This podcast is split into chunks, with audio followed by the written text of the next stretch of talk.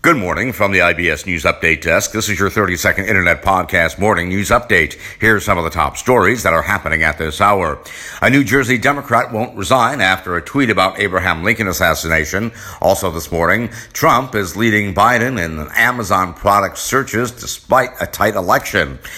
And angry Democrats now blame the far left turn for disappointing election. And that is your 30 second Internet Podcast Morning News Update for now. We'll have more podcast news updates throughout the day. Until then, from the IBS News Update Desk in downtown Chicago, I'm Nicholas Anastas, wishing you a very good morning.